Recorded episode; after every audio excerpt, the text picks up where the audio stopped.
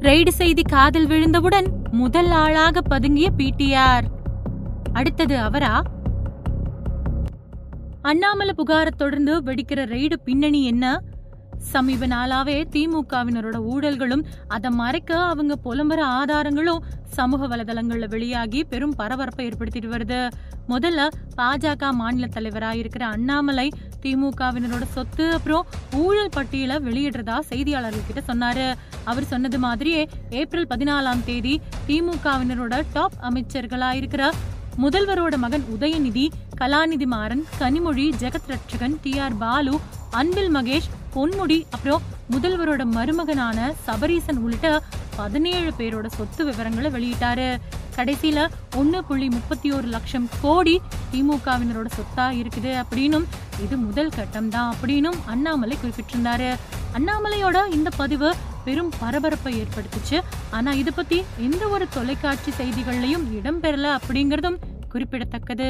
இந்த சொத்து விவரம் பத்தி முதல் ரெண்டு நாளா மௌனம் சாதிச்ச திமுகவினர் அதுக்கப்புறமா படிப்படியா எங்க வாய் திறக்காம இருந்தா தன் மேல சிபிஐ அப்புறம் அமலாக்கத்துறையில வழக்கு பதியப்படுமோ அப்படிங்கிற எண்ணத்துல முதல்ல ஆர் எஸ் பாரதி அதுக்கப்புறமா உதயநிதி அவர் தொடர்ந்து டி ஆர் பாலு அப்படின்னு அண்ணாமலை கிட்ட இழப்பீடு கேட்டு வழக்கு பதிவு செய்ய இருக்கிறதா நோட்டீஸ் அனுப்புனாங்க. அதுக்கு எதுக்குமே பின்வாங்காம என்கிட்ட இருக்கிற ஆதாரங்களை சிபிஐ அப்புறம் அமலாக்கத்துறை கிட்ட கொடுத்து வழக்கு பதிவு செஞ்சுக்கிறேன் அப்படின்னு சொல்லியிருந்தாரு அண்ணாமலை. திமுகவோட சொத்து பட்டியல் பத்தின விவகாரமே முடியாத நிலையில அடுத்ததா நிதியமைச்சர் பிடிஆர் பழனிவேல் தியாகராஜன் பேசினது மாதிரியான ஆடியோ ஒன்ன அண்ணாமலை தன்னோட ட்விட்டர் பக்கத்துல பதிவிட்டிருந்தாரு. அந்த ஆடியோவில் முதல்வரோட மகன் உதயநிதி அப்புறம் மருமகன் சபரீசன் இவங்க ரெண்டு பேரும் கொஞ்சம் கொஞ்சமா வருமானத்தை ஈட்டிட்டு வந்தாங்க. இப்போ அவங்களோட வருமானம் முப்பதாயிரம் கோடியா இருக்குது. இது என்ன செய்யறது? எப்படி மாட்டிக்காம இருக்கிறது அப்படின்னு நிதியமைச்சர் பிடிஆர் பழனிவேல் தியாகராஜன் பேசினது இடம்பெற்றிருந்தது. இந்த ஆடியோ வெளியாகி பெரும் சர்ச்சையை ஏற்படுத்துச்சு. ஆனா இந்த ஆடியோ வெளியாகி கிட்டத்தட்ட நாலு நாள் அமைதி காத்துட்டு வந்த பிடிஆர் பழனிவேல் தியாகராஜன் இப்போ தான் அந்த ஆடியோவில் இடம்பெற்றிருக்கிறது என்னோட குரல் கிடையாது அப்படின்னு சொல்லியிருக்காரு. அதாவது பிடிஆர் பழனிவேல் தியாகராஜனோட ஆடியோவை பாஜக மாநில தலைவர் அண்ணாமலை ஆளுநர் கிட்ட ஒப்படைச்சு விசாரிக்க போறதா சொன்னதை அடுத்து பிடிஆர் பழனிவேல் தியாகராஜன் அந்த ஆடியோவில் இருக்கிறது என்னோட குரல் கிடையாது அப்படின்னு மறுத்திருக்காரு. அதாவது இந்த ஒளிநாடா பொய்யானது. யார் குரல்ல வேணும்னாலும் இப்படி பேசலாம். இதுக்கு பதில் கொடுத்த அண்ணாமலை அந்த ஒளிநாடாவில் பேசின அதே கருத்துக்களை நான் பேசுனது மாதிரி ஒரு ஒளிநாடாவை வெளியிடுமாறு சவால் விடுறேன் என்னோட குரல் மாதிரியே நான் ஆய்வுக்கு வழங்க தயாரா இருக்கேன் அப்படின்னு சொன்னாரு.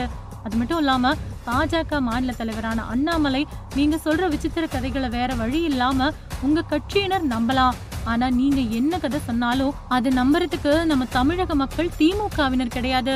அவங்க புத்திசாலித்தனத்தை குறைச்சு மதிப்பிடாதீங்க அப்படின்னும் தன்னோட அறிக்கையில சொல்லியிருந்தாரு. அது மட்டும் இல்லாம என்னோட குரல் மாதிரிகளை ஆய்வுக்கு நான் வழங்க தயார் அப்படின்னு சொல்லி பிடிஆருக்கு பதிலடியா அண்ணாமலை ரெண்டு ஒளி மாதிரிகளை நிதியமைச்சர் நீதிமன்றத்தோட மேற்பார்வையில் நடக்கிற விசாரணையில சமர்ப்பிக்கட்டும். ரெண்டு ஒளிநாடாக்களோட உண்மைத்தன்மையை நீதிமன்றம் விசாரிச்சு சொல்லட்டும் அப்படின்னு சொன்னாரு. அண்ணாமலை இப்படி ஒலி மாதிரிகளை கொடுங்க அப்படின்னு சொன்னதுக்கு அப்புறமா பிடிஆர் பழனிவேல் தியாகராஜன் கப்சிப் அப்படின்னு ஆயிட்டாரு.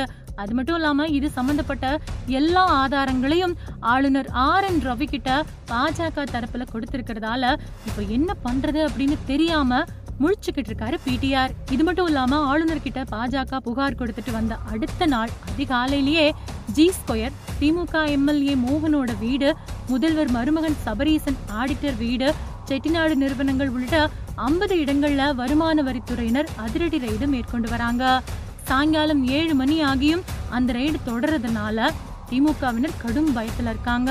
இந்த நிலையில ஆடியோ என்னுடையது கிடையாது அப்படின்னு மறுப்பு சொல்லிட்டு வந்த பிடிஆர் ரெய்டு விவகாரம் வெளிவந்த நேரத்துல இருந்து சமூக வலைதளத்துல இருந்து எங்கேயுமே வராம பதுங்கி இருக்காரு அப்படிங்கிற தகவலும் கிடைச்சிருக்கு.